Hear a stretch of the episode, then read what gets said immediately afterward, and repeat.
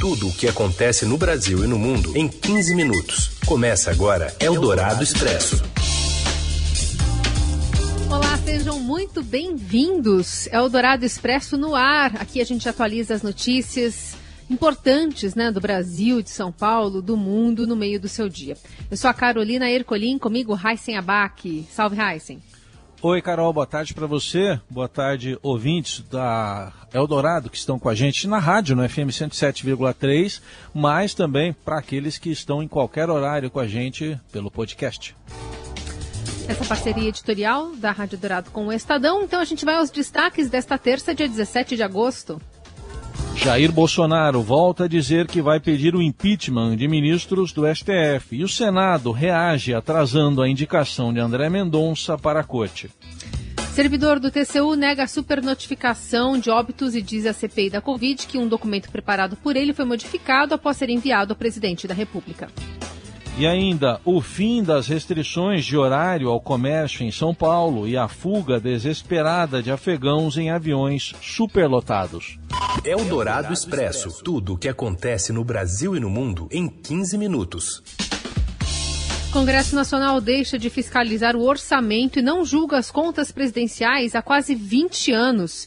De Brasília, Daniel Vetterman. Olá, Heisen. Olá, Carol. Oi. O Congresso deixou de fiscalizar o orçamento aprovado pelos próprios parlamentares nos últimos anos.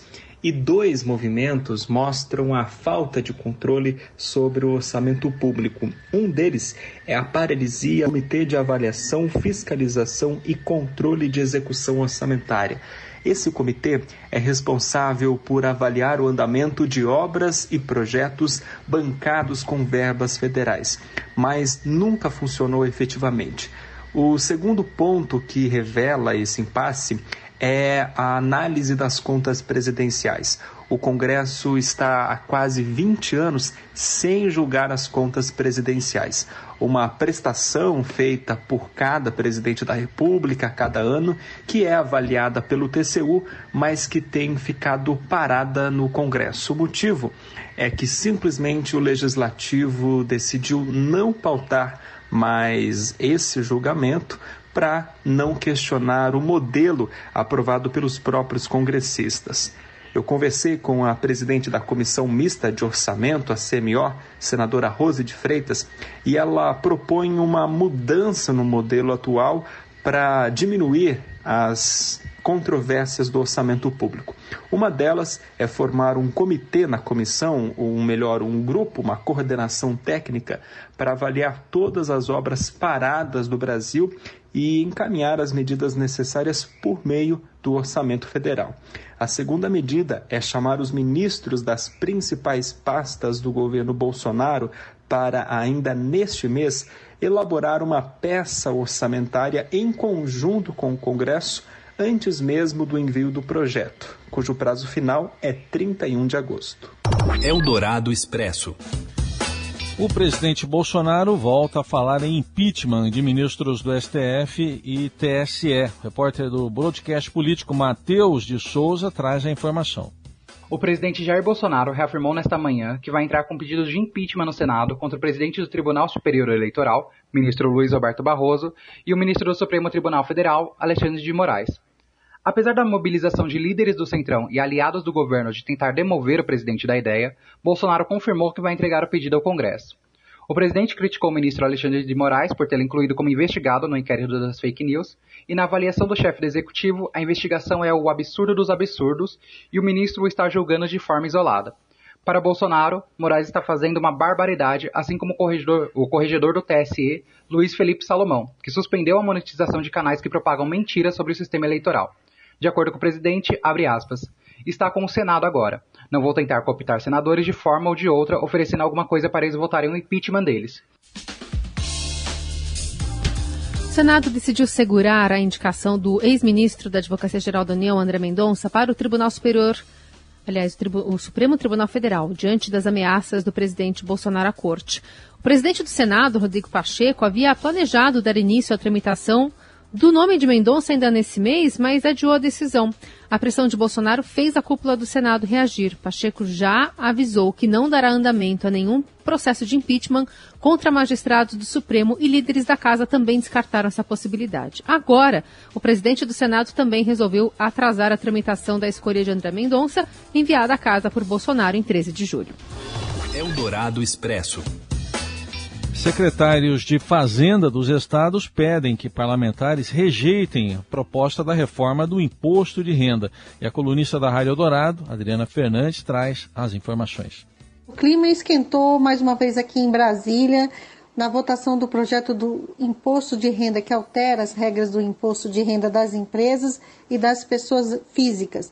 Não houve acordo com os estados para a votação do projeto e, em nova carta aberta aos deputados, o Comitê Nacional de Secretários Estaduais de Fazenda, o CONCEFAZ, pede que os parlamentares rejeitem o projeto na votação marcada para hoje à tarde no plenário da Câmara.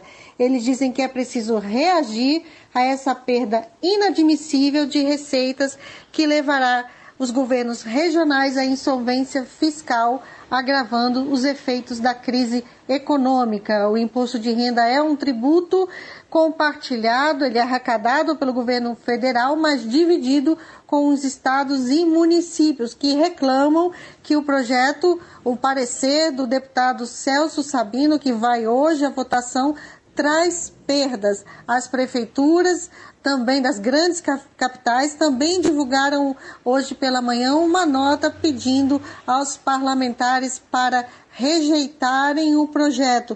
Eles calculam uma perda de 1,5 bilhão de reais com o projeto para as grandes capitais brasileiras. Eldorado Expresso. Em um dos, em, um, ao, em meio aos questionamentos sobre a responsabilidade dos Estados Unidos e de seus aliados em incluir pessoas que se sentem em risco com a volta do Talibã em seus planos de retirada, 640 cidadãos afegãos foram embarcados em um voo americano com destino ao Catar, em um avião com capacidade para pouco mais de 100 pessoas. Imagens do interior do avião militar C-17 Globemaster 3 mostram centenas de homens, mulheres e crianças agachados e amontoados uns contra os outros no chão da aeronave. Um momento caótico no qual alguns tentam segurar suas bagagens e outros dar a mamadeira de seus filhos viralizaram nas redes sociais nesta segunda-feira, mas a retirada, de acordo com uma fonte militar dos Estados Unidos, ocorreu no domingo. Muitos dos afegãos subiram a bordo do avião por meio de uma rampa semiaberta antes que o voo partisse para o Catar, o que resultou em um dos maiores números de passageiros já transportados em uma aeronave do tipo, segundo o site especializado Defense One. E os extremistas do Talibã negam que haverá vingança contra colaboradores da invasão americana no Afeganistão, mas a promessa ainda é duvidosa. A avaliação é da especialista em Oriente Médio e professora de História Árabe da USP, Arlene Klemecha.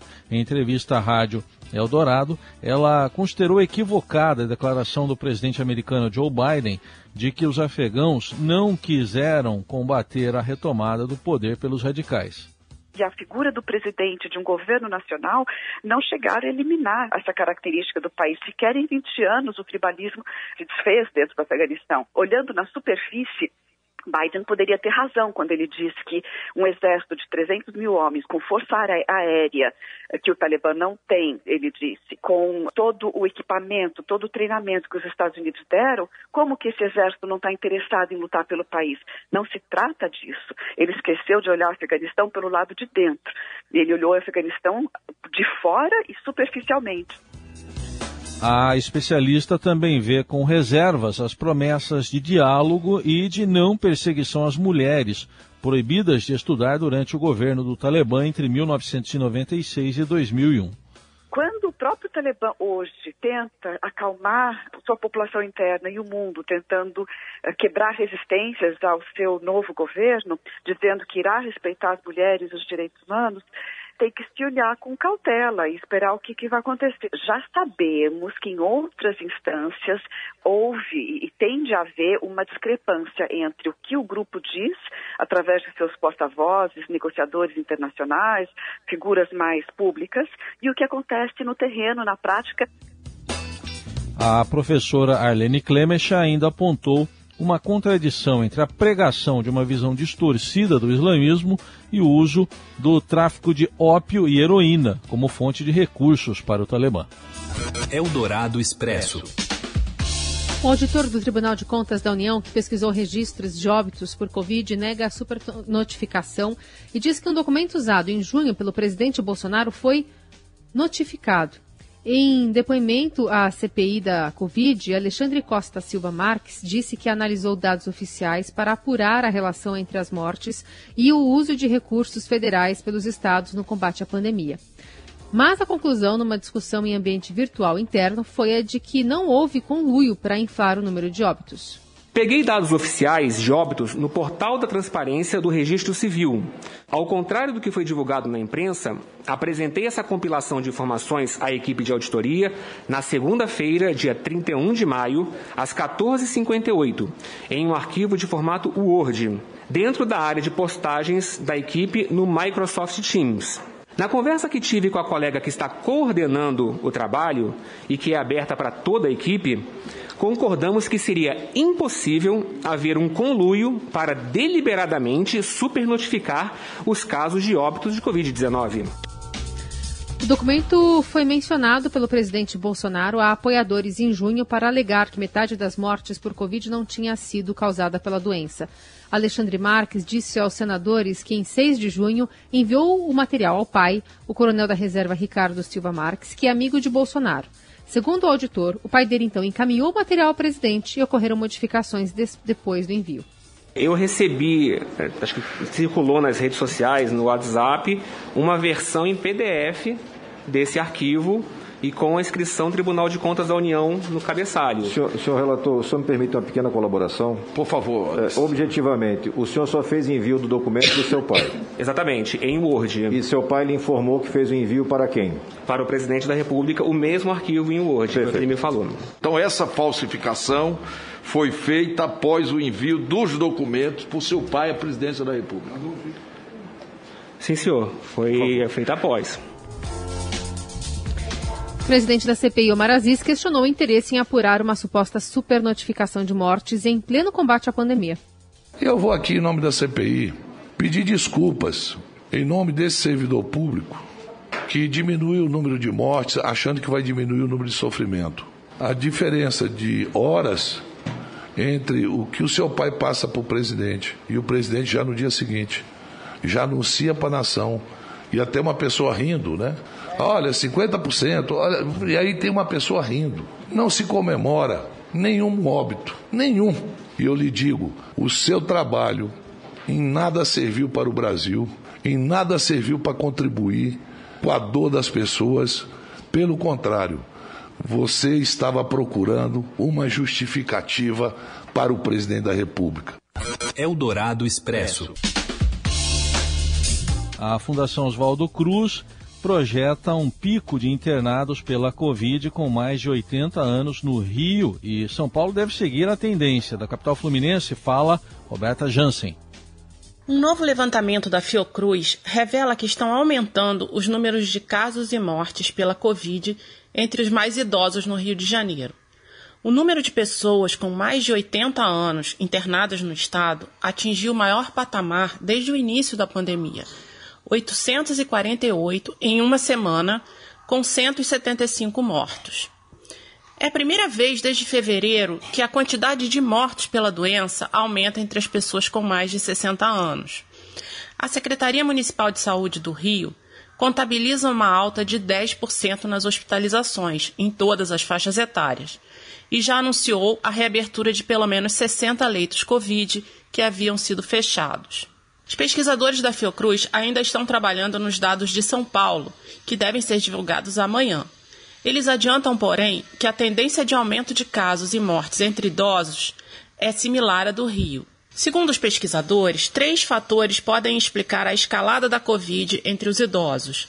Um dos motivos é o relaxamento das medidas restritivas, e o outro é a perda gradativa da proteção vacinal entre os mais velhos. Vale lembrar que os imunizantes previnem contra casos graves de Covid, mas não eliminam completamente esse risco, sobretudo nos grupos mais vulneráveis. Um terceiro problema é a variante Delta, mais transmissível, que se espalha com rapidez no Rio. Segundo a Universidade Federal do Rio de Janeiro, essa cepa já é responsável por 56,6% dos casos, pelo menos daqueles que são sequenciados geneticamente. O prefeito Eduardo Paes disse que o Rio já é o epicentro da variante no país. Eldorado Expresso. Quem vai à semifinal da Libertadores? Palmeiras ou São Paulo? Robson Morelli. Olá, amigos! Tá chegando a hora e é difícil fugir desse tema hoje. Palmeiras e São Paulo, São Paulo e Palmeiras, decisão das quartas de final da Libertadores da América. Quem passar vai jogar a semifinal vai enfrentar o outro semifinalista de Atlético Mineiro e River Plate. Também parada duríssima para quem passar. Mas o jogo hoje, 21h30 no Allianz Parque, decide o paulista que estará na competição na próxima rodada. O Palmeiras joga em casa e o Palmeiras tem a vantagem de jogar pelo empate de 0 a 0. 1 a 1 vai para os pênaltis, ai ai ai, e qualquer empate acima de um gol é do São Paulo. Vitória, claro, classifica o vencedor. É jogo bom, é jogo que representa o sucesso desses dois treinadores estrangeiros que comandam as equipes, Abel Ferreira no Palmeiras e Hernan Crespo no São Paulo, e também eles vão conhecer talvez o primeiro grande dissabor de uma eliminação, de um fracasso no futebol brasileiro. Esse jogo começa 21 e 30 e o Estadão faz o seu acompanhamento minuto a minuto e depois conta toda a história desta grande partida. É isso, gente. Falei, um abraço a todos, valeu! Eldorado Expresso. O governo de São Paulo encerrou as restrições para o comércio na pandemia a partir desta terça-feira, como parte da retomada segura prevista para todo o estado. E com isso, o estado de São Paulo permite que estabelecimentos comerciais, como shoppings, lojas, bares e restaurantes, funcionam sem, funcionem sem limite de horário e com 100% da ocupação presencial, mas vale ressaltar ainda é obrigatório o uso de máscara e as aglomerações estão proibidas. Ponto final no Eldorado Expresso de hoje. Amanhã tem mais. Obrigada pela companhia. Valeu, Heisen. Valeu, Carol. Gente, obrigado pela companhia com a gente, seja no rádio, seja em podcast, da forma que for. E até amanhã. Você ouviu Eldorado Expresso tudo o que acontece no Brasil e no mundo em 15 minutos.